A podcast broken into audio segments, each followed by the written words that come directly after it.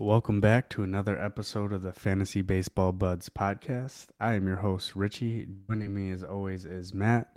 Before we get started, make sure you guys follow us on Twitter or the X. You can find me at BrewersFan91. You can find Matt at Matthew underscore E underscore Morris. And we've got first base rankings, dynasty rankings overall, and then our prospect rankings that we will go over and we've got just a few news news items that we will talk about. But first, let's bring in Matt. Matt, how are you doing on this fine day after Christmas? Yeah, you know, I'm uh, you know just relishing in the fact that we are pausing the entire world because we have a couple holidays back to back, and I think this may be the first year of my life, or maybe the second, with my lack of memory from last year, where I'm just frustrated that the world shuts down, especially on business days. Christmas obviously coming on a Monday, Christmas Eve on a Sunday. So, you know, you get back in and the world is active today, but everyone's still in kind of that comatose nature, kind of leading into New Year's Eve and New Year's Day. Um, I just think I'm taking off the next two weeks every single year because there's literally no point to try to be productive. Nothing is working in your favor. But here we are giving you some first base rankings. You will be listening to this Wednesday morning, presumptively.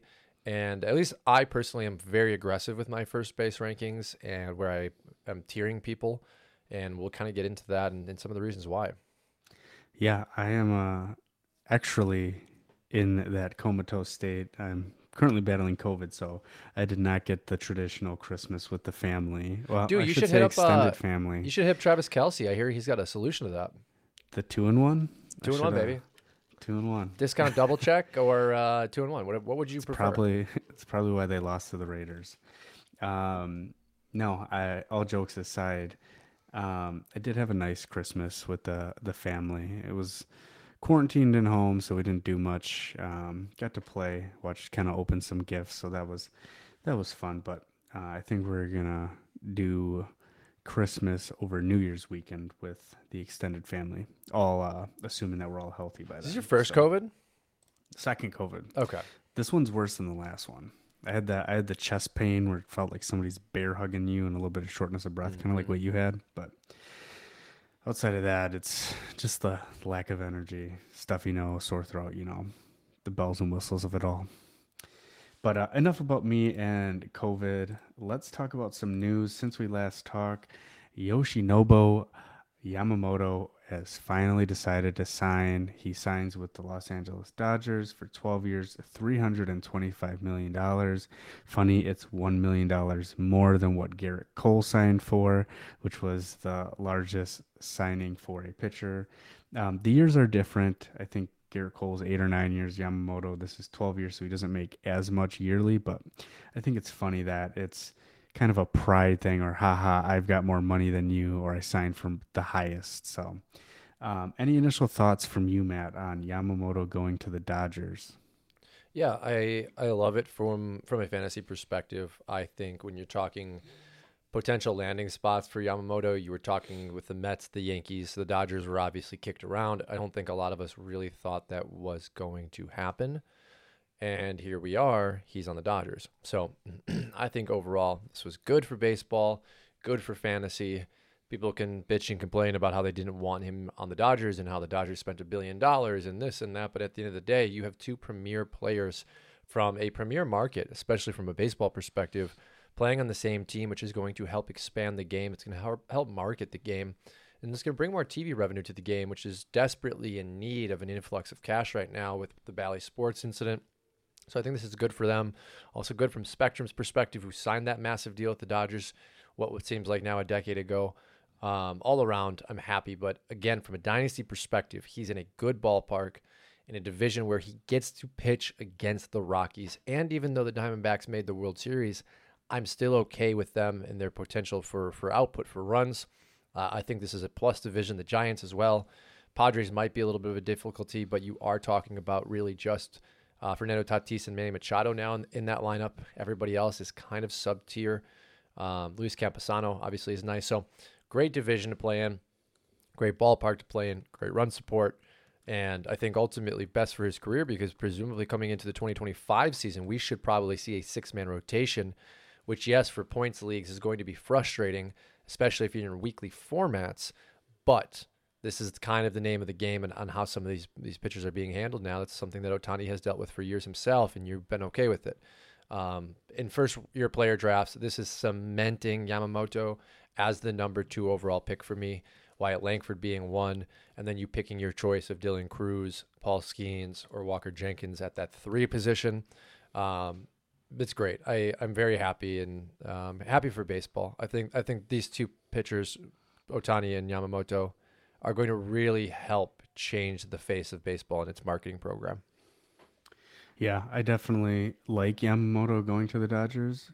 Um, for all the reasons you said, I don't like him going to the Dodgers because my prediction was him going to the Yankees. So that's another one that I had wrong, where it almost seemed like he was a lock. They had his number, um, his favorite number for his jersey saved, and they're desperately in need of some rotational help after the Soto trade. So I thought for sure he was going to the Yankees, especially after the five or six meetings. And I think last time we talked, there was um, talks of them using a Babe Ruth hologram to get him to convince him to sign with them. So I think that's just a little funny.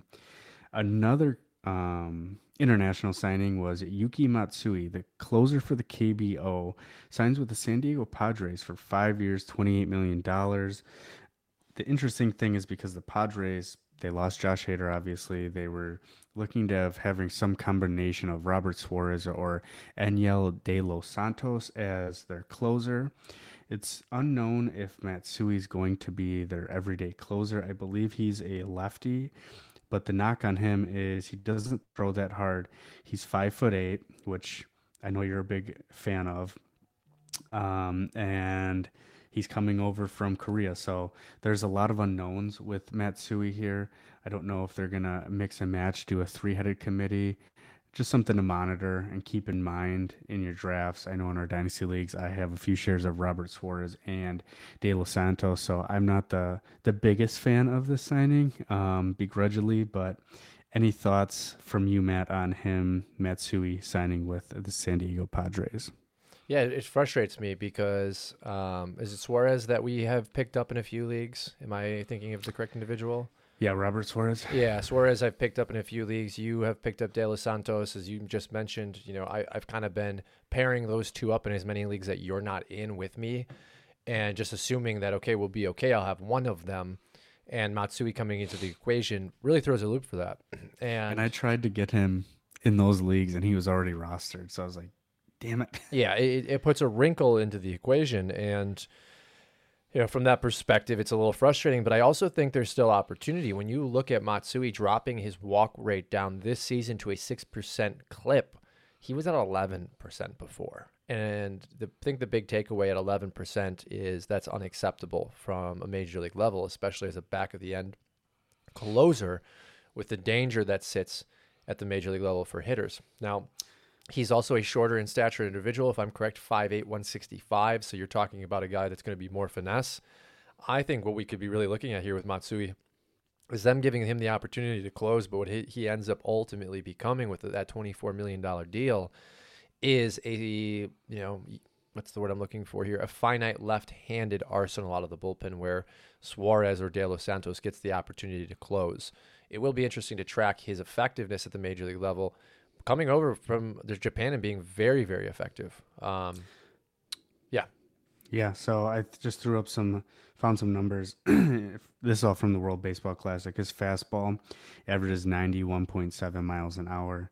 He does have some changeups, two sliders, and a curveball. Um, but he is the, the most decorated for the Nippon I don't know if I'm saying that right for Japanese um, the youngest pitcher to reach 200 saves, career 2.4 ERA, 236 saves altogether. Um, so he's highly decorated. But then again, it is uh, the Japanese league. So we'll see. The last bit of no- news we have before diving into our rankings is the outfielder Estevan Florial of the New York Yankees has been traded to the Cleveland Guardians for Cody Morris. On the surface, this makes a ton of sense. The Dodgers stole Yamamoto away from the Yankees, so they need some help. Go inside Cody Moore, go and trade for Cody Morris. Um, they don't need Estevan Florial after they went and got Verdugo and Soto. I think it makes sense for both teams. My biggest takeaway is Estevan Florial might have a little bit of deep sleeper fantasy appeal now that he goes to the Guardians. Yes, it's a worse ballpark, but he's got more space to actually get a starting job. Who do they have in Guardians? Uh, Steven Kwan, Myles Straw, uh, Ramon Laureano. So their outfield's nothing special. He can definitely at least get into a platoon role at the very least over at the Guardians, where I did not see him getting any playing time with the Yankees. Anything else you want to note on that trade before we hop into our rankings? No, I think you said it best. I think this is opportunity. I think if I'm correct, he's coming in 26, 27 age season. Um, you know, he he had a flash with the Yankees. I want to say in 2022, maybe it was just last year. But you're right, the playing time is not there. There's question marks of whether Dominguez will either, even be starting when he comes back, or he will be sent back to the minors for an extended rehab stay. And I think from a player that has tools, he's going to need time to play. And I could see his career going very similar to Jose Siri for Tampa, formerly of Houston. Uh, you know, given an opportunity, might be able to flash those allowed tools as a usable player for an organization that is lacking tools. Now that outfield is cramped, so they're going to have to figure out the exact mix and match plays. But Florial's ability should at least give him some playing time in Cleveland. He is 26 years old, just turned 26 on November 25th. So still got plenty of years ahead of him. And you know what I just realized is in one of our dynasty leagues before the Soto and Verdugo stuff went on, in our points dynasty league, Matt, I went and drafted Everson Pereira and thought I was getting a steal with him because I paired him up with Jasson Dominguez and I was like, perfect, I'll have a Yankees outfielder. And I'm just coming to the realization in this moment that Everson Pereira does nothing for me now. So that's fine. Yeah, Pereira is probably the biggest loser in regards to prospect rankings of everyone. Yeah, because yeah. Um, Florial was already he was already a loser, but he already had lost out. He had lost his opportunity to play. Pereira had overtaken him in the prospect ranks. But now you're really talking about Pereira will be shopped. Like he, he's probably going to be moved for a bullpen arm because everyone knows the Yankees can't play him, so there's no leverage and hopefully he goes to a team that can play him and, and they will benefit. Yeah, absolutely. All right, enough of the Yankees. We talk about them way too much now. Let's get into our first base rankings. We'll first start off with our overall Major League Dynasty rankings. I've got my first 15 ranked. We'll see how far we want to go before we dive into the prospect. I'm just going to list off my top five. They're pretty straightforward, self explanatory. And for first base overall, in my opinion, I feel there's two tiers. The first tier is like the elite, super elite, like you're golden, you're solid, and these are my first five guys. Then the next tier is a group of four players, and it's really three and a half because one of them has a wart, and then it completely falls off, in my opinion, at least for Dynasty. And I'll mention that um, as we go. But my super elite tier, or pretty much you said it, forget it, Matt Olson at number one, Vlad Guerrero at number two, Pete Alonso at number three, Bryce Harper for now at number four, and then Freddie Freeman at number five. Normally, Freddie Freeman would be much higher, but since we are going from the dynasty approach, he's 34 years old, getting up there in age. I don't know when the fall is going to happen. Um, so I still think he's an elite first baseman. He's just the last one I would take in this tier. Vlad Guerrero, no, Vlad Guerrero, I would normally have a little bit lower in a redraft rankings, but again, he's only 24 years old. When we look at the rest of these top five that I have, Alonso 29, Matt Olson 29, Harper 31, Freeman 34. There's at least a five age, five year age gap between all of them. Yeah, Vlad had um, a down season, but there's still so much room for improvement here that I think his age compared to the rest of this group puts him up there at number two for me. So that's my top five. I don't know how you want to go through yours. I'll uh, kick it over to you and let you know if there's anything you want to say about these guys. Yeah, as we're having this conversation, and as I sit here with my uh, Vlad Jr. signed jersey literally hanging above my head, I think it's time I make an adjustment to my rankings and stop being silly here. Um, so, kicking off, I have Matt Olson as well at number one. I think when you're talking about age, productivity, and lineup and team attachments, He's a clear number one for me. Uh, I expect to have a three to probably six year window where Matt Olson's going to be a top 10 first baseman. I think you have a three to four year window where he's a top five, if not top three. Moving on to Bryce Harper, I think this was probably the last year we are ranking him as a first baseman. I do expect him to go back to the outfield. So that kind of hinders the fact that he is my number two.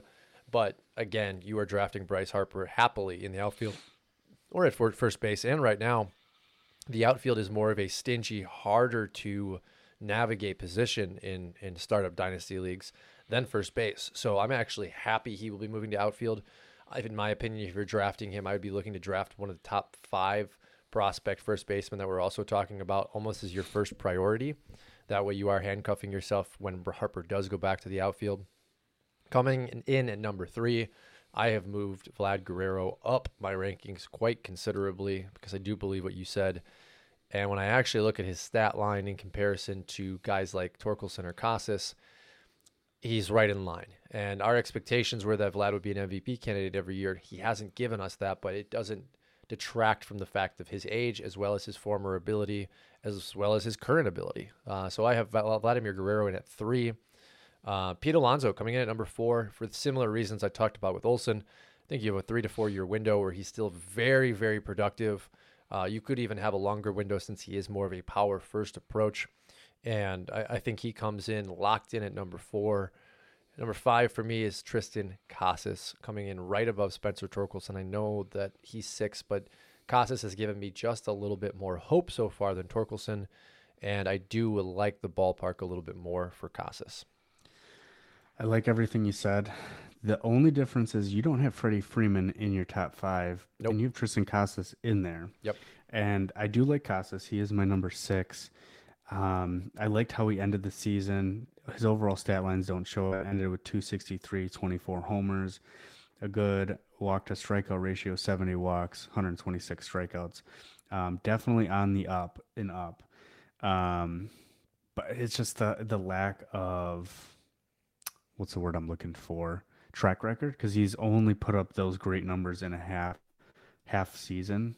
Um, so I'm right there with you. I just can't get there. And I'm curious with Freddie Freeman, is it just his age that gets him keeps him out of your top five? And I'm curious because I don't have your rankings up. Where do you have Freddie Freeman? Yeah, it's it's age and it's cost. We're talking about having to take Freddie Freeman end of the first, start of the second in most of the draft drafts that you and I have done this year.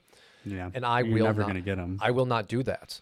So that goes into my rankings equation as well. And it's, it's why originally why I had Vlad so far down in my rankings because I was also constantly passing on Vladimir Guerrero Jr. It just wasn't going to happen. I'm not taking Vlad Jr. over at the end of the first round, Gerrit Cole, uh, Spencer Str- uh, Strider, Corbin Burnes. Like I'm going to grab a number one guarantee and I'm going to let the first baseman walk. And so for me, like Casas and Torkelson are rated higher. Pasquantino, Christian Encarnacion Strand, all over Freddie Freeman.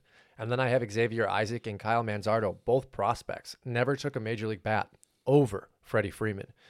That's why wild, wild take here. But I'm not paying for Freddie Freeman. And if I'm not paying for Freddie Freeman, I'm dropping you in my rankings. Like I, I can't That's an put, interesting approach. Put yeah. you at five or four. And I know that, you know, that kind of defeats but the you, concept, but he's too costly to pay, to pay devil's advocate, let's say for whatever reason we're in a draft full of you and me, and say there's just twelve of us that have the same logic. You're sitting in the fifth, sixth round, and you're staring at taking Freddie Freeman or Xavier Isaac, and your top ten are gone. So no CS, Torkelson, Casas, they're all gone. You taking Freddie Freeman or Xavier Isaac?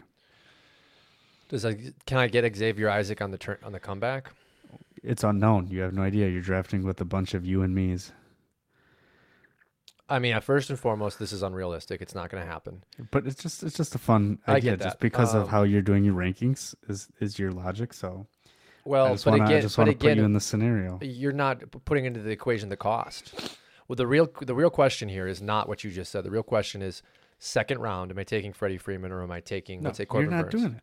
You're not doing that. No, no, but, but my point is, scenario. I will choose Christian Walker in the eighth round, and I will choose Xavier Isaac in the tenth round or the ninth but round. The point I'm trying to make is you have Xavier Isaac over Freddie But that's Freeman. but you're not listening. This is done because of cost. You are trying to pick a hole in the rankings, but that hole doesn't exist in the rankings. So you can't you can't pick a hole. You know what I'm saying? Like Freddie Freeman does not fall to the fifth round. That's why he's rated lower. There is no like, well, you know, Bryce Harper's are there in the ninth round. Like that's that's not happening. okay. I'll stop poking the bear. Oh, I'm just no. I'm but I'm, I'm saying to you, the, the real conversation here is okay. So you I don't get what take you're Freddie saying. Freeman. What it like? You know, say Casas, Torque are gone, which we've had in drafts, right? Vinny goes, CES goes. Like, oh shit, now I'm stuck. Like, okay, I've got to take Manzardo here, which I did in a draft with you this year. Now, what if Manzardo's gone? It's like, oh shit, I have to take. Exa- I have to take Xavier Isaac now, in the seventh, eighth round. I have no choice. Like, well, I can't wait and I have to then hope to God Christian Walker's there on the comeback, right? Like I have to pair these two up so that I'm getting 80% of Freddie Freeman and hope to God that in five and six years I'm getting a top five first baseman.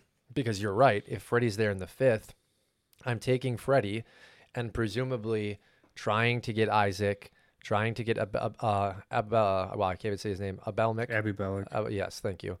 Um, you know, or getting a Ryan Clifford, or you know, the names go on that we'll talk about. But I think the the craziest fall I think I've seen so far, and we talked about this, was Kyle Schwarber in a in an average league who fell to the eighth round.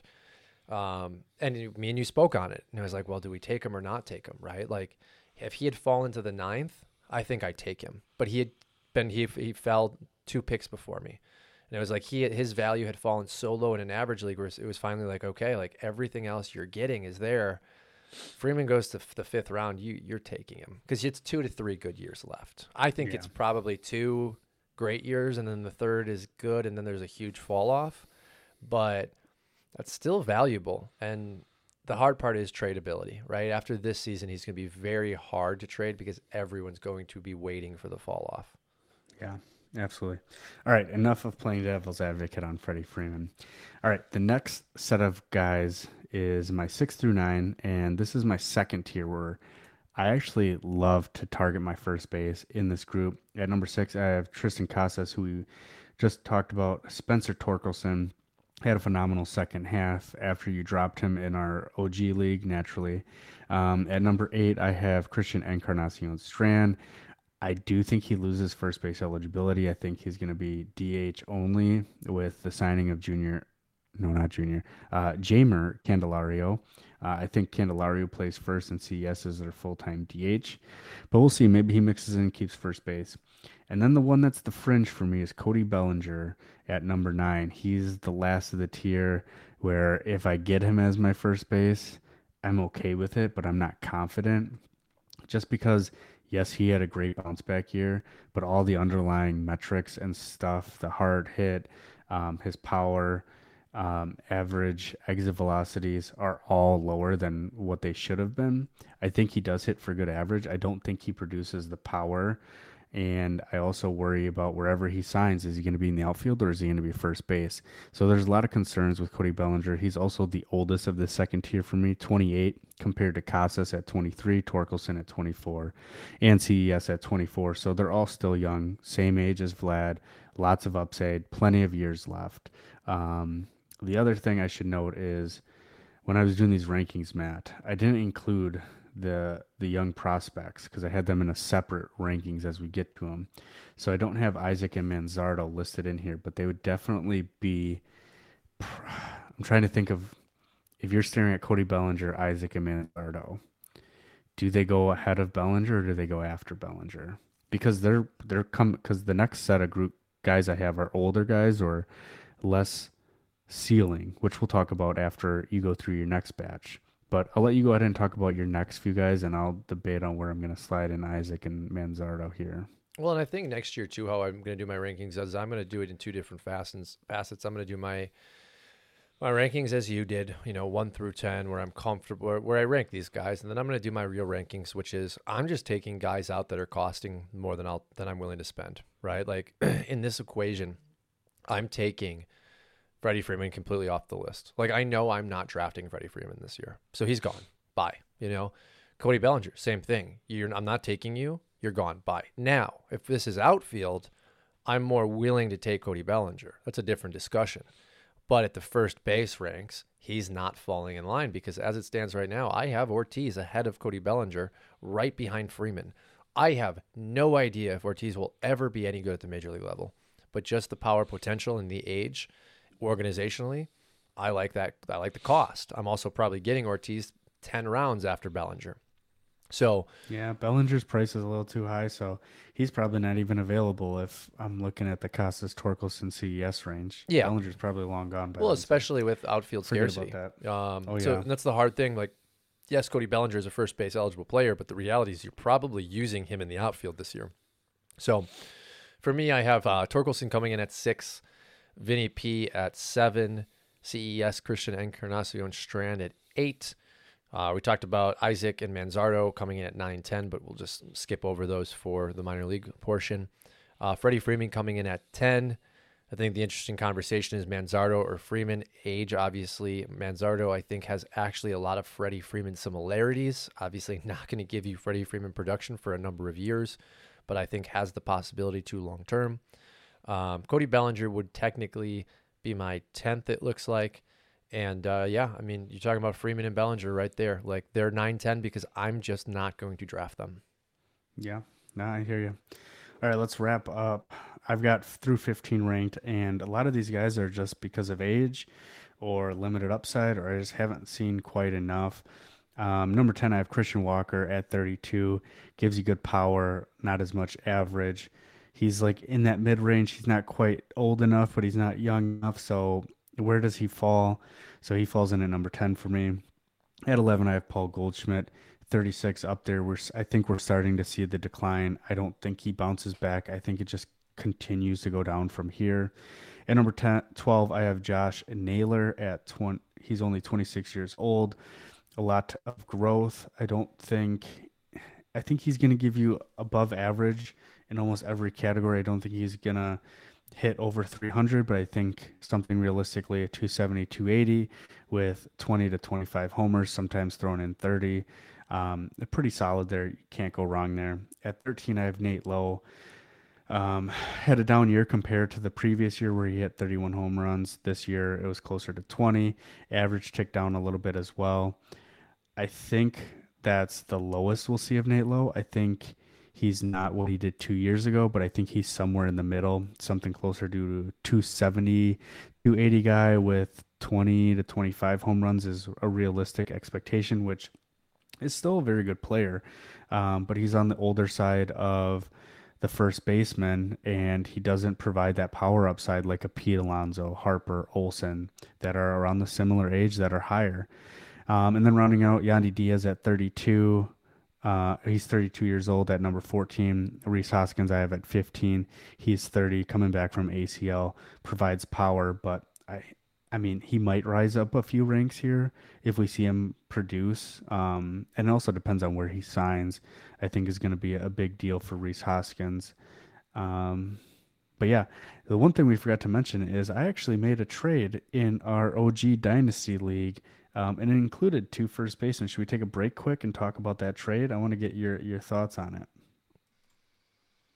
Yeah, I thought from a pure value perspective, what we're looking at here with just our rankings, I mean, price point goes into the equation, age goes into the equation, controllability goes into the equation. But you know, for a team that's competing this season like you are, you're upgrading your first base potentially, right? Alonso provided value and with a really good season, I think is far and away. Whoa, whoa, whoa, let's let's give the listeners. So the trade, the trade was I gave away Nate Lowe, who I had at 13, and I received Pete Alonso. So before you break it down, let's tell the listeners what it was.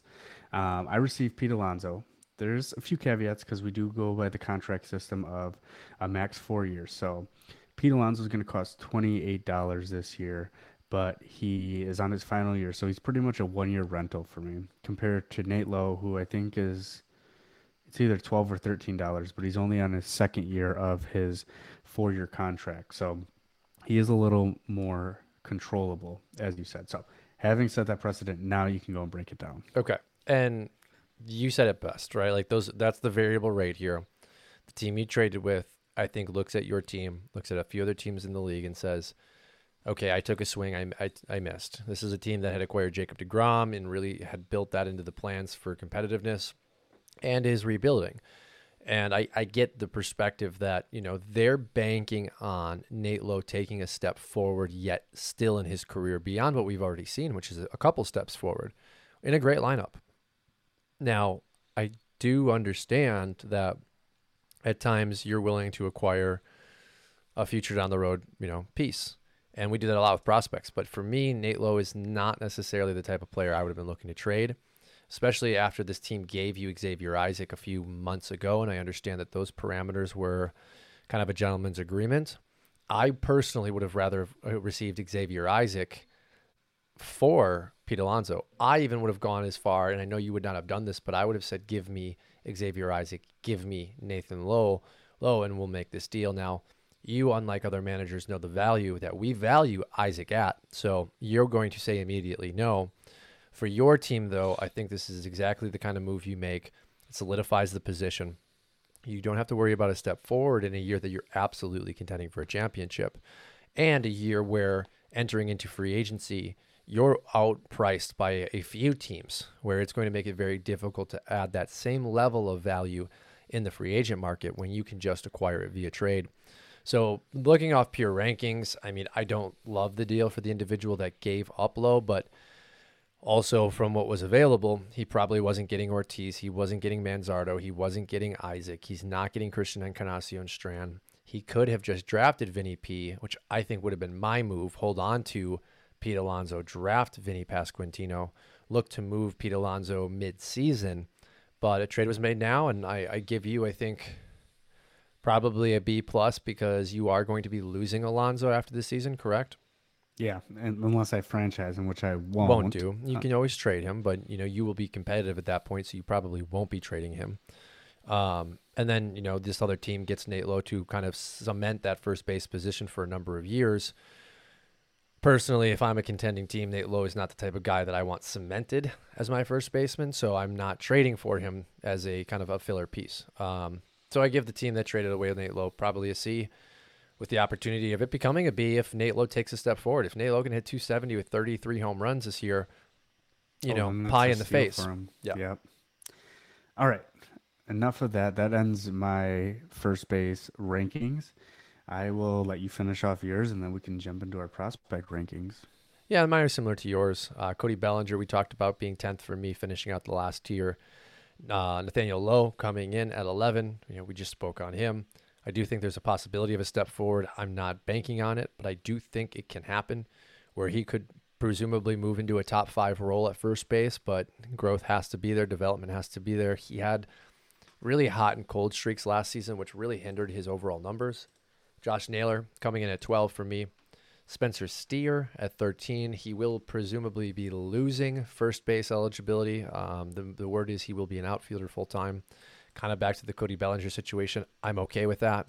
If I'm gaining an outfielder while I'm able to use them at first base this season, and you know we're talking about pairing Spencer Steer with a prospect, being only 26 years old, I like that you know opportunity a lot because you presumably have four or five prime years in Steer in a great ballpark and a really nice lineup. A lot of opportunity for counting stats. 14 and 50 to round out my list. Christian Walker, uh, same concept we talked about earlier, pairing it with a prospect. He's much older than Steer, so obviously Steer would be my preferred pick here. But let's be honest, Steer is gone at this point. And, and after Christian Walker, Andrew Vaughn, this is really where the list gets just uncomfortable. I have Hoskins a few few notches down because of uh, wherever he signs and coming off the injury. I I do like the potential of Hoskins, but right now, uh, Christian Walker is proven. Andrew Vaughn being a top five pick, I, I, still think there's growth there. I love the new regime change in Chicago. I still think he can be a very productive player. This will probably be the last year, though, that I, I watch his stock rise or fall before he is completely off my top 15 rankings. Who, who is that? I missed it. Uh, Andrew Vaughn. Andrew Vaughn, yeah. I feel like the clock is ticking for him to either put up or shut up. So well, and the reason I don't he's have him in here, but yeah, he'd probably be my number sixteen behind Hoskins. Yeah, I like. I honestly I like Hoskins more, but again, from a price point perspective, I think I'm taking Vaughn because I would imagine they're three, four, five rounds apart. Vaughn's a little younger, And, you know, we had concerns about Hoskins before the injury. Um, he's leaving a good ballpark. He's leaving a good lineup. Again, presumably. We still have yet to see where he signs, but those question marks have knocked him down my list a little bit. Yeah, absolutely. All right, let's move on to our prospect rankings. I think a lot of them, I think you mentioned before we actually started recording that our top five or six are exactly one for one, which we didn't compare. We didn't talk about it beforehand. We just do our rankings and we put it on our um, rundown and we go over it. And I think that's what happened here. Um, so let's just break it down. At number one, I have Xavier Isaac. He was a 2022 first round draft pick, 29th overall for the Tampa Bay Rays. Gets good grades, 50 grade hit, 60 grade power, great frame, 6'3, 240. Rose from low A to high A. Overall had a 285 batting average, 19 homers, 64 walks and 92 strikeouts. You love that. Even threw in 12 stolen bases. I don't think that translates at the higher level because he is 240 pounds at 6'3. But the thing that I, I think that you and me both fell in love with is his rise and ascension as the season continued. Um, I think he went from low A to high A pulling up here in the middle of August. So he batted 356 in August. And then in September, after moving to high A, also includes it, still bet at 313. So even though his overall numbers suggested he was lower because he batted 285, he finished the season on a high note. He hit seven home runs um, between August and September. So I mean, there's a lot to like. He, he him like Sam Basallo finished the season strong. I would argue that Isaac and Basallo were the two hottest prospects to finish the year. Um, curious if you have any other thoughts on which prospects had a hotter end to the season. Yeah, I mean they both rose so quickly we had been keeping our eye on Isaac for a number of months. Um, you know, coming out of a high draft position by the Rays in 2022, and after diving a little bit deeper, you look at the body, you look at the size. To me, the immediate comp is a Prince Fielder esque prospect. Now, I think there is a similar hit tool. If you remember Fielder, he did have a, at least one season or multiple seasons with a 300 average. I think Isaac is a 280 to 300 hitter. I think the power, if you give him a 60 grade uh, power and you give Fielder, I mean, Fielder realistically was an 80 grade power guy. He he was unbelievable. And I talked today that he was probably an 80 grade uh, after the age of 12, which, you know, the video went around of Fielder hitting home runs in Detroit when he was there as a kid with his father. So I don't think Isaac has the same power ability that Fielder did of a 50 home run season, but I think when you're looking at profiles and you look at underlying numbers as well as just the stat lines, Isaac's minor league numbers rival fielder at least at an 80% clip, and I love that. I think we're talking about a guy that's going to be a top five first baseman for a decade and a guy that can really give us maybe what Vladimir Guerrero Jr. is doing, but better consistently without the same expectations. And I'm falling in love with the profile. First base is a little bit challenging. I don't know if you were to put Basallo and Isaac in the same first base classification, who I'd actually pick. I think it's too early to really dig through the profiles and say I would rather have. But when without Basallo in this rankings, which we don't have, Isaac is the clear cut number one for me. And then Manzar- or Kyle Manzardo coming in number two, which we'll talk about in a minute, is also the clear cut number two. So you have a one and two, and both of which I've used in leagues to navigate my drafts depending on availability, draft position, and value. Manzardo makes sense sometimes to be the guy that's like, well, screw it. I'll lock him in. I'll have my guy for the next 10 years. But Isaac is definitely the target I'm looking at as high upside, number one ranking. And he's been fluctuating in and out of my top 15 major minor mixture for a while now. And if I'm wrong, I'm wrong. The profile to me just screams Prince Fielder esque, you know, and again, the power may not be there, but I absolutely love everything that Isaac shows us. Yeah, absolutely. Let's move on to number two. You um, did a little bit of forecasting. Kyle Manzardo comes in, arguably the number one first base prospect um, across the industry. I would argue is clear cut Kyle Manzardo, known for his hit tool over his power. He was uh, drafted in the second round in 2021, 63rd overall. Gets a 60 grade hit, 50 grade power, listed at six foot 205, so not nearly as big as Isaac, um, but still can perform. he had a, a pretty down year, but I was trying to look it up while you were talking about Isaac. I believe he dealt with an injury. I wanted to say it was wrist, um, but I think it might have been a shoulder. Um, but also, while doing a quick little research on it, turns out that he was distracted last year because turns out he was. I paid to talk about family issues, but his mom had some heart issues and needs a heart transplant, and that was distracting him from the game of baseball. So, take that with a grain of salt. This past year, he batted 237 overall. He was also traded from the Rays to the Cleveland Guardians. Um, so he got a little back bit on track after he got traded in September. bet at 254, had six homers, so a little power popped compared to the rest of the year. 17 homers altogether, so six of his homers, six of his 17 homers came in that final month. So love to see that. Um, 254 rose his average a little bit, but I think peak performance once he reaches the majors is something closer to I want to say Freddie Freeman light. Um, I could see is his ultimate ceiling, something like a 300 to 310 hitter, maybe 20 to 25 home runs. And you love that if you get that at first base because first base is not known for players who can develop average. So I'm to give him a little bit of a pass um, because I, I want to look in a little bit more into his injuries that he had, but he also had some off the field issues as well. Anything else you want to mention on Kyle Manzardo? Yeah, I think you said it perfectly. You know, we're throwing that comp on him for uh, Freddie Freeman, and I think it's you know current place. But I really think, thinking back on Major League history, I think the perfect comp for Manzardo is actually Lyle Overbay's prime. Excuse me, prime. Uh, Lyle Overbay being a former Milwaukee Brewer, Arizona Cardinal, Toronto Blue Jay, and then he bounced around the league, ultimately ending his season with uh, New York and then Milwaukee one last time. If you look at Overbay's best season, it was 20 excuse me 2004, age 27. He batted 301 with 16 home runs, 53 doubles. I think that's still a club record if I am correct. Um, you know, just great hit approach. His on base percentage that year is also also 385, strikeouts 128 to 81 in regards to walks. Really solid profile that had he been able to keep that going at the major league level, uh, would have been a fantastic outlook for, for from a dynasty perspective. He finished in 2005 with 34 doubles, 2006 with Toronto 46 doubles, 22 home runs, batted 312 that season with a 372 on base percentage. Like if I can get these numbers from Manzardo, I'm ecstatic. I mean, these are like you said, Freeman-esque numbers. Overbay obviously doesn't get the same hype because he's not a Hall of Fame player and he didn't put together those prime years, you know, in the 15 year span that we've seen Freeman do it. But I think you have a great opportunity for an extra base hitter in Manzardo. The power we're going to have to see. I think you really are sitting from that 15 to 25 range, 25 maybe being his best output season. A 300 hitter. We've really got to lean on that OB, uh, OBP to kind of continue to climb.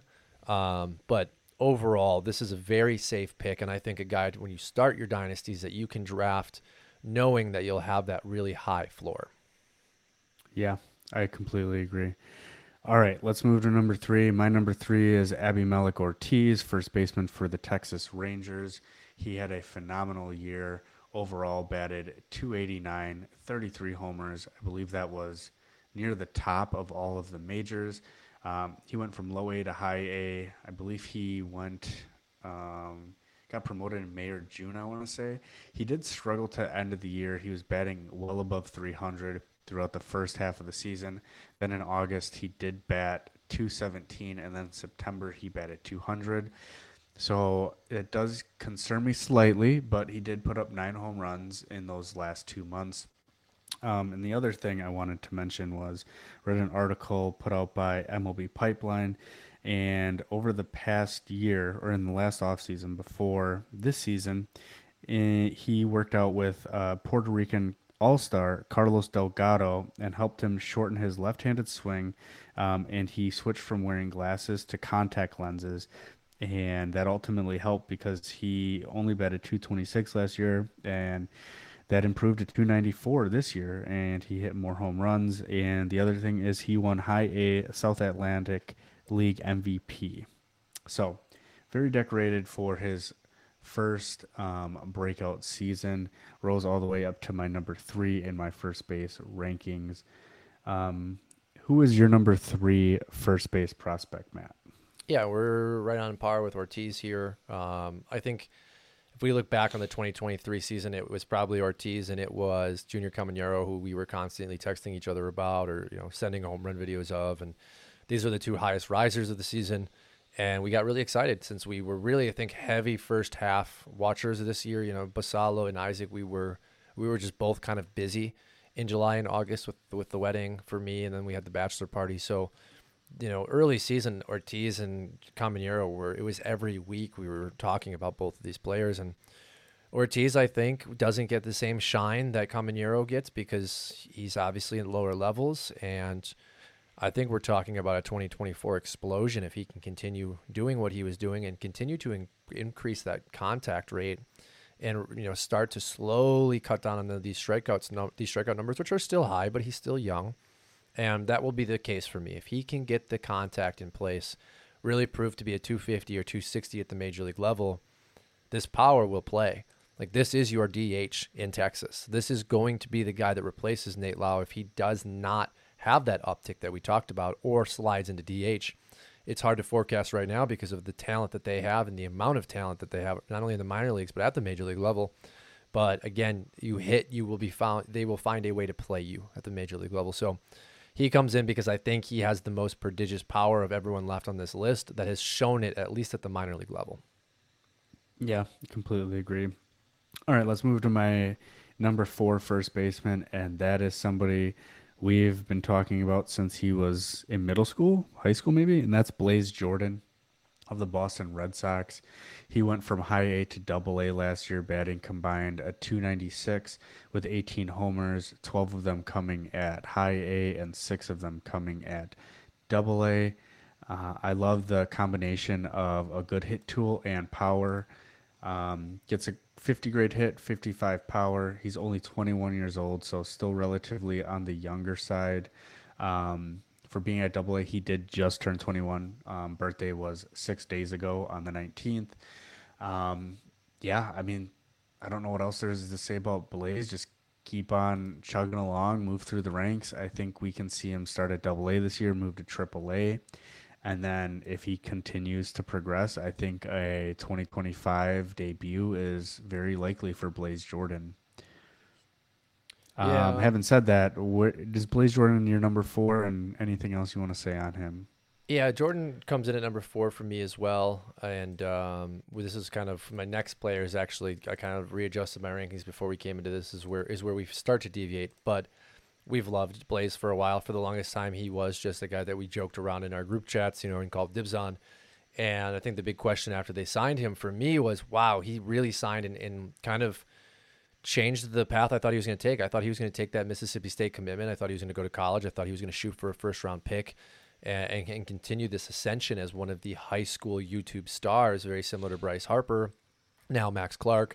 But he chose to sign with the Red Sox in the COVID shortened season and it was a huge benefit for the Red Sox. The question was, could they turn him into a usable player without having gone the college route, where you could have fixed some of those mechanical errors and some of those approach errors that he had in his game? And as of last year, coming into 2023, he had already started the process, and 2023 was a great season for Blaze. And now the question is, do you continue to see more adjustments made? Do you continue to see him uh, have the ability to drive the baseball? Final question is, where does he play? Is he an outfielder? You know, is does he find a way to play third base? You know, they have Devers there, so that's probably unlikely. Does he move to first? Well, you have Casas there. And I think for both of us, as we talked this offseason, that question mark of where does playing time get found is in question for Jordan. Um, I think that's probably also why I have Ortiz above him because we do just have so many question marks about where exactly he will play. And that tool that he was drafted on, which was the power, isn't gone, but it's not nearly as prodigious as it was as some of those mechanical mechanical tweaks have taken on to give him a better average and a better on base uh, approach. So Jordan, I think, is probably the safest player left on our list as we go through the, the rest of our ranks. Uh, there is more question mark in, in, in case there's also uh, a lack of minor league production for a couple of these guys.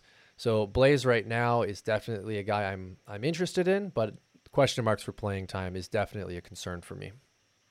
Yeah, and as we move down this list, there's going to be question marks for a lot of these guys um, as they fall through the ranks. So curious who your number five is since you this is where we start to deviate. My number five is Ryan Clifford of the now New York Mets. He was previously um, for the Houston Astros. He was drafted in 2022, the 11th round, 343rd overall. Um, he is highly decorated. Um, he fell because of a commitment to Vanderbilt and then slumped a little bit at the circuit. Um, he's a little bit lower because he does strike out a little bit much, but at his time with the Houston Astros, he went from low A to high A. Um, in low A, he batted 337 in 25 games and then 271 in 58 games. Then he gets traded, goes to New York in 32 games, bats 188, still puts up six homers. Um, I'm going to give him a pass just because on the younger side, you're getting traded. I feel like that whole scenery change messes with your mentality and your focus on the game. Overall, all said through and through, bet at 262, put up 24 homers, 140 strikeouts. That's the big red flag here. Um, 140 strikeouts in 115 games. So you're striking out at least once or twice every single game. I don't like to see that. I would love to see him strike out less. Um, I think that brings up his average. He needs to work on that. I'm sure he will. I'm hoping he will. Um, if not, he will start to fall in my rankings. So that's Ryan Clifford. Where do you have Ryan Clifford, and is he your number five? So Clifford's going to slot into number six for me. I'm actually going to go ahead and put Spencer Jones at number five. Ooh. Yeah, spicy. and it's challenging because Spencer Jones obviously has his own bugaboos about him. Uh, obviously, big profile, six six six seven. There is swing and miss in the profile. But Yankee Stadium, a left-handed stick, presumably probably moving to first base once Rizzo's out of the organization in a few years here. Maybe outfield still, but I think when you're talking about Judge, Dominguez, and whoever plays that third role in the 2025 season, I think Soto has a fanta- fantastic chance of re-signing now that Yamamoto is not on the club. I think the Yankees, this is a side piece, but I think they go fully in on Roki Sasaki uh, as soon as he's posted.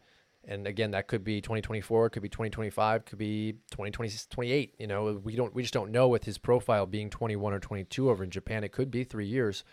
Um, I think they have the money to spend. So I'm going ahead and saying Soto is staying in that outfield, or the Yankees will bring in another outfielder, cementing Judge, Dominguez, and that to be player. That gives Jones the opportunity to slide over to first base and give them finally a first baseman of the future which they've been searching for for so many years now. And I think, again, that right field wall, his approach, his pedigree, you're talking about a guy that's probably going to be a 230 to 250 hitter, uh, probably has the opportunity in Yankee Stadium, and I'm going to go out and say it and hit 30, 35, 40 home runs, maybe in his prime year, possibly a 40 home run hitter because of the, the stadium.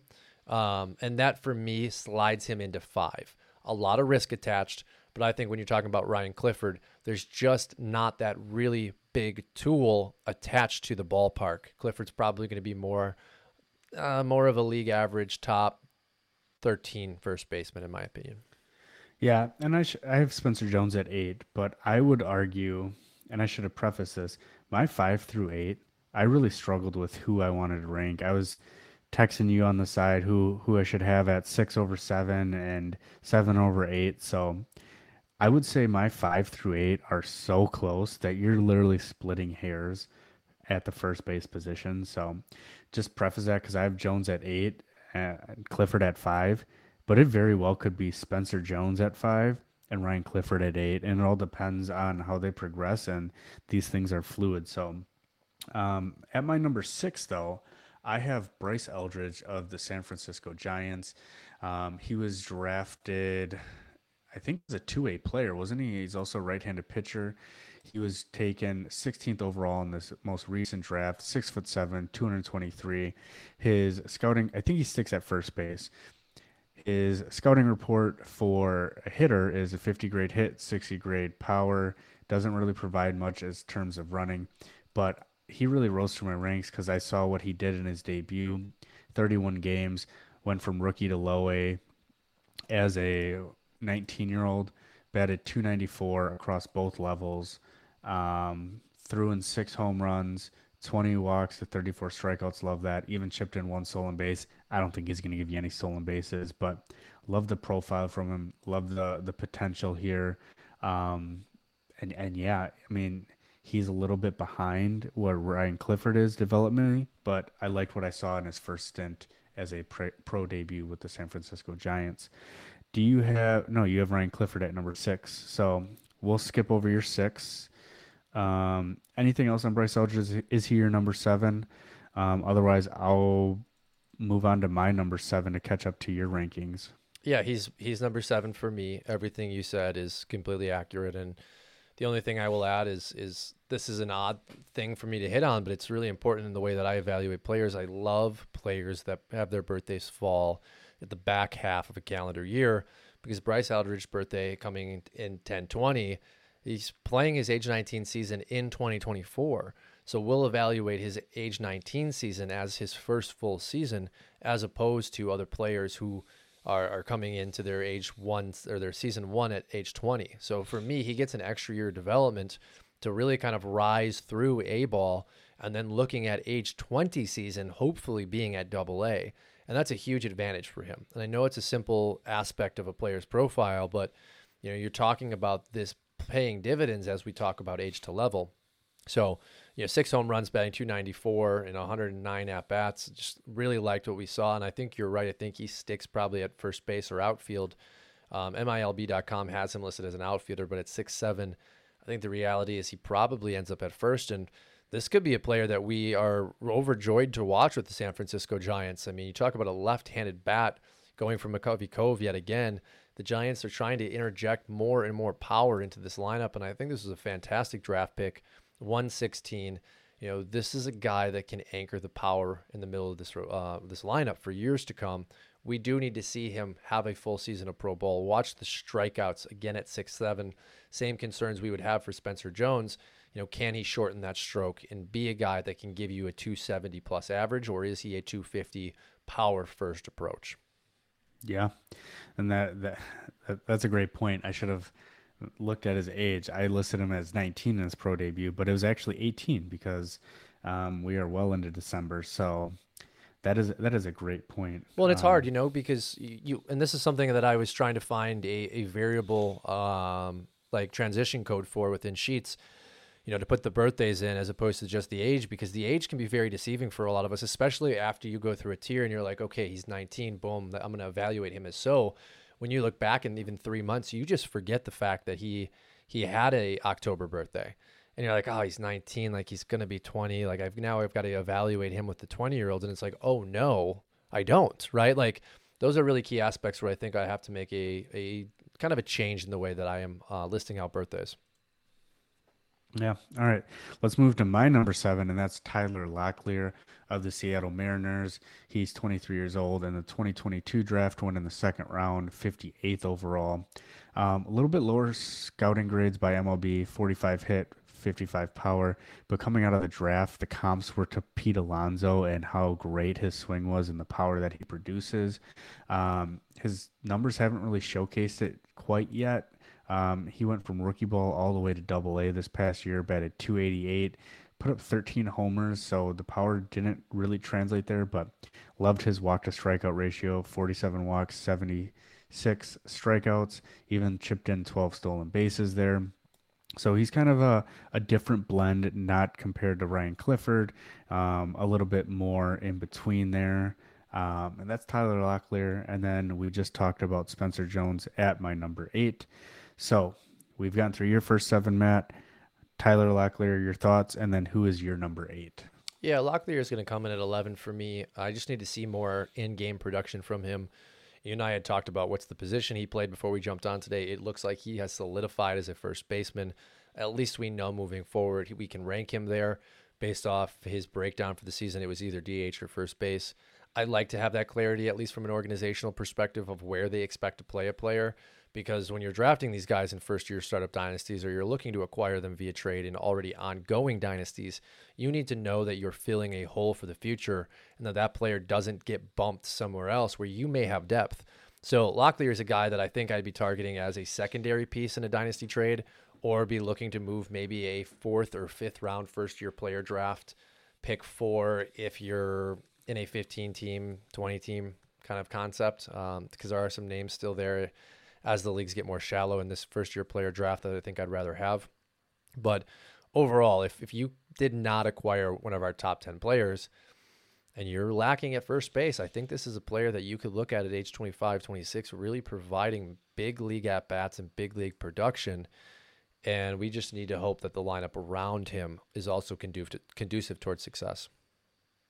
Yeah, absolutely. But so, who is uh, your number eight then? I was really aggressive here, and I thought to myself, Ooh, you know, curious. 23 total plate appearances at bats, excuse me, was enough for me to really be aggressive on this player, and that is Ralphy Velazquez for the Indians.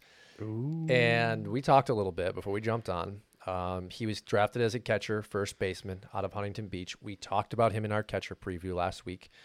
I am bumping him now to first base because he only played first base and DH in those many 23 at bats he had. You know, big sample size for us. Um, it is going to be a question mark though for the Indians, right? Whether they keep him at catcher or they, they move him to first base full time. You already have Manzardo, you have Naylor, you have Naylor at both positions. So there's already, you know, some defined roadblocks for Velazquez to really come in and make a big impact. Now, at 18 years old, uh, you do have a looks like a June birthday. Um, you know, he's going to be coming into his age 19 season, which again we talked about we like a lot. And the question mark is playing time. I'm not going to worry about that right now. He's so young. He's so far down in this organization right now, being in the rookie affiliate, that I'm really liking the bat. Uh, that was the approach he was taken for out of Huntington Beach, 23rd overall, was the bat. And I think this could be a player that we watched similar to Isaac and Basallo last year in the 2024 campaign, absolutely tear the cover off the ball at the lower levels, where we're now talking about Velazquez being a guy that you absolutely must have. For me, this is the time to target him. In first year player drafts, I would be aggressive about my pick here. I would look for him early second round in 15 to 20 pick uh, leagues. If it's a 20 team league, I might even be willing to trade up until that 18, 19 slot and take him. And I don't have enough data yet on where he's going to fall. I have one 30 man league where he fell to the second round. So that's probably the only data point I have, but I like him enough where I would have taken him in that 18 to 22 range. Nice.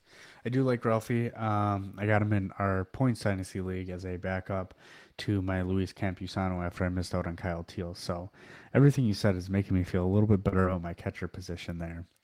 Um, coming in at number nine for me at first base is Ivan Melendez, somebody we liked coming out of college, was a Golden Spikes winner. It's the same award that Dylan Crews won last year. Um, prodigious power. We love to see that. His issue is strikeouts. He had a down year coming out of the draft in 2022, batted only 206, three homers in 29 games, so you didn't really see the power translate. This past year, he did go from high A to double A, batted 272, so you love to see that. The power finally translated, 30 home runs. But here's the kicker only 31 walks to 146 strikeouts and 379 at bats. That equates to a 39% strikeout rate. You hate to see that he needs to get that down in order to move up the ranks for me. Um, I don't see him as a high average. I see him as a 230 to 240 hitter that's going to give you 30 to 35 homers. Um, but he really needs to work on that strikeout rate. Otherwise, I don't see him progressing at all. So he is probably the one on this list that I could see moving all the way up to number two or three if he fixes his swing. But as of right now, excuse me, I can't I can't buy into Ivan Melendez at this point. Yeah. So- yeah, the strikeout rate. I mean, we could say the same things about James Wood, except Melendez doesn't he doesn't have the speed, right? He's a one Right. outcome player in fantasy. Probably better in points leagues, but you know, most points leagues don't structure like ours do. We are not impacted negatively by a strikeout, which I love. And if you're listening and you don't do that, give it a shot. It's fantastic. It makes these players even more valuable. Um, but yeah, I mean, close to a 30% strikeout rate throughout his minor league career, if not higher. He's falling for me. Um, I had moved him out of my top 10 just because of everything you said. And, you know, I just like some of these other players a little bit more. Um, number nine for me is your, your friend Medina. We could be having the same concerns about Medina next year, you know, but a little bit younger, a little bit uh, lower level, much lower level, DSL for that matter. Um, but God, I really wanted Melendez to be good because I've just been praying to God that we could finally have a really good power hitting Melendez in the major leagues, and it looks like we're going to be 0 for 2. Yeah. Yeah. Well, we'll have to see. I'm not completely out on Melendez like you are yet, but let's talk a little bit about your Fran Medina. Um, he comes in at my number 10. He started out this season hot in the DSL in June, batted 400. Then he kind of fell off in July and August, batted 111 and then 222. Altogether, batted 267 with five homers um, to finish out the um, season. Excuse me.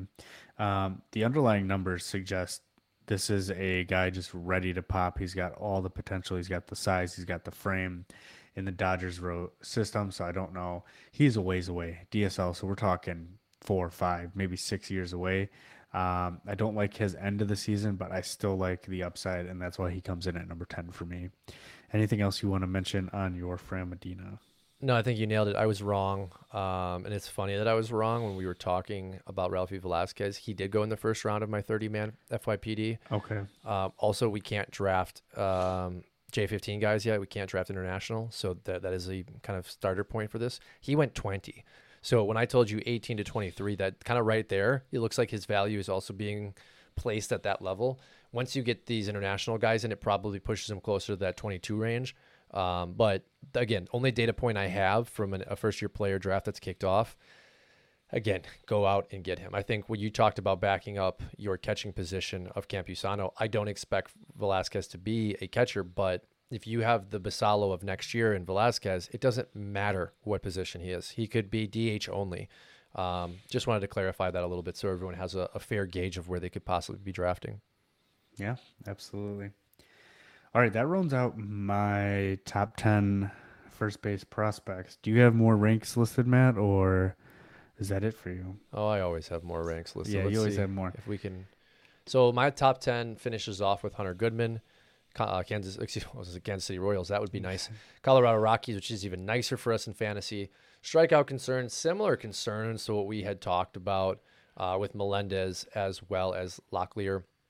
I, I think I like Goodman a little bit more than both of those other players, definitely more than Melendez. And this is going to be a player that's fighting for playing time, but is going to have the opportunity before the Rockies, you know, full youth movement hits the major leagues to kind of bounce around positionally. First base, catcher, he is also a catcher eligible player. Um, can play a little bit of outfield. I think he'll be given the shot this year. The bat has to catch up. The bat has to play. His concern is power first approach. Um, and we need to see that power really come to play. But you're talking about a 30, 35 home run player at his absolute peak if he has full playing time. And again, the question mark is can he continue to play as some of these younger players start to really come up and shine, as well as the Rockies having uh, a few former first base prospects that are also fighting for playing time themselves. Locklear comes in at 11. The big name that we haven't mentioned that a lot of people in the industry aren't talking about is uh, Wilfred Veras for the White Sox, currently listed as a third base, first base kind of combo. Veras had a really nice season this year and is kind of getting lost in the dumps of this organization overall because the White Sox, as we know, haven't produced a lot of talent over the last few years. Colson Montgomery, obviously, being the biggest name that we know of. Uh, but Veras has got a great line for me. Coming into the 2023 season, full year, 524 at bats, 17 home runs, 24 stolen bases, batting 286. And from the little bit of research I did on him, the word is that there's a good chance that he will be playing first base at the major league level. Now, again, questions and concerns about where does he play in the diamond. I think the good thing with Veras is there's the opportunity in a lot of different positions. And for me, he's coming into my first base ranks tentatively as well as my third base ranks. Yeah, Wilfred Veras, uh, definitely a guy who's been under the radar. You're the one that actually got me onto him, so thank you for that. Um, it was actually completely side and off topic. Is they have Shane Drohan as a White Sox now? I thought he was on the Red Sox. Did I miss a trade or something that happened? Let's take a uh, let's know? take a quick look here. Okay, I'll let you finish on Veras and then I'll talk about Shane Drohan. I just looked it up, so I've got some info on that. Yeah, and I wanted to reference the positional uh, eligibility for Veras here. Kind of pulled up baseball reference just so that we all have some clarity based off where he's going to be playing. Uh, 2021, he played 18 games at first base, so there was the opportunity for him to stick there. 13 at third base, kind of transitions to the outfield. 2022 played 54 games at first base, 19 at third, so definitely heavy at first base in 2022. 2023 though, we see a drastic change: one game at first base, nine games at left field, 10 games in uh, in outfield overall, center field, one game in right field, 18 at DH, and then fully in 2023, um, 102 games in right field. So it looks like the White Sox are preparing Veras to be an outfielder. We might have to adjust these rankings. He was a name at first base I wanted to throw out there from just, again, things I had heard. It does look like outfield will be his position of choice for the White Sox right now, but things can change. Keep an eye on him. And in Dynasty, he's a guy that I think you can get not for dirt cheap, but you could really go out and find a nice uh, quality major league starter in Veras for a discount right now. Yeah, Veras definitely somebody to keep an eye on. All right, quick pause on the finishing of your first base ranks. Shane Drohan was part of a Rule 5 draft. He was taken by the Chicago White Sox from the Boston Red Sox. Um, for those of you who don't know who Shane Drohan is, somebody I really like to begin the season. He started the year off hot, left-handed pitcher, was on the Red Sox. I thought he might have had a chance to make an ascension similar to what Andrew Abbott did. He started double A, going 5 and 0 with a 1.32 ERA with 36 strikeouts and 34 innings, all in May before he gets promoted to triple A where he falls off goes six four seven ERA in 21 appearances. So definitely the wheels fell off as he got to the higher levels of the minors. Um, he was a fifth round draft pick in 2020, six foot three.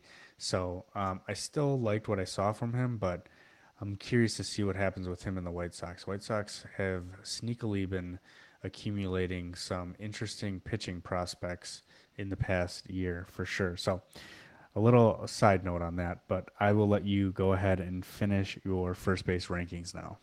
Yeah, and you know the, the rest of these names, Spencer Horwitz, we like for the Blue Jays. Again, playing time's an issue. It doesn't look like Vlad's going to be moved. I think those rumors have quieted down a little bit. Horowitz, 26, nice bat. Um, you know, a guy that I think again has been blocked because of playing time. Uh, Matt Mervis still comes in on this list. Matt Mervis, unfortunately, has had his own concerns with productivity at the major league level, uh, as well as the Cubs continuing to bring in talent, constantly holding back his overall development at the major league level. But he still makes the list because I think, especially at first base, is an opportunity no matter the age. As you get closer to 30, those opportunities get a little bit uh, fewer and far between. But until you hit 30, teams are willing to give you a shot. Teams are are willing to to acquire you if they're in a position where they're rebuilding. And then Last name on this list is um, still a guy that's in a lot of FYPDs because of overall rule structures. But Nolan Ch- uh, Schanuel for the Angels is a guy that I really, really like to target right now in startup leagues because he is my perfect fit for that corner infield position. You're looking at a guy that's not going to give you the 25 home runs, but he's really going to have great contact. I project him as a 300 major league hitter the majority of his career. Uh, a great OBP a guy that you can really plug into that corner uh, infield position and take more power risks at first base or maybe third base. And he's really going to help average those numbers out. And he's falling in drafts because of the lack of power, because of the lack of, uh, of speed. But he's definitely a guy I'm targeting if you can have value on him. I think I missed out on him in a few leagues this year because he was literally taken a round that I had projected to take him the following pick. But keep an eye on him. Maybe go after the acquisition if you have a corner infield slot available as your starting lineup proceeds. Yeah, I liked a lot of the guys you said there at the end. Um, I think that pretty much wraps up our first base dynasty rankings and our first base prospect rankings. Once again, make sure you subscribe, follow us, give us five star rating, follow us on Twitter, and we will go over second base on our next podcast. Until then, we will talk to you guys later.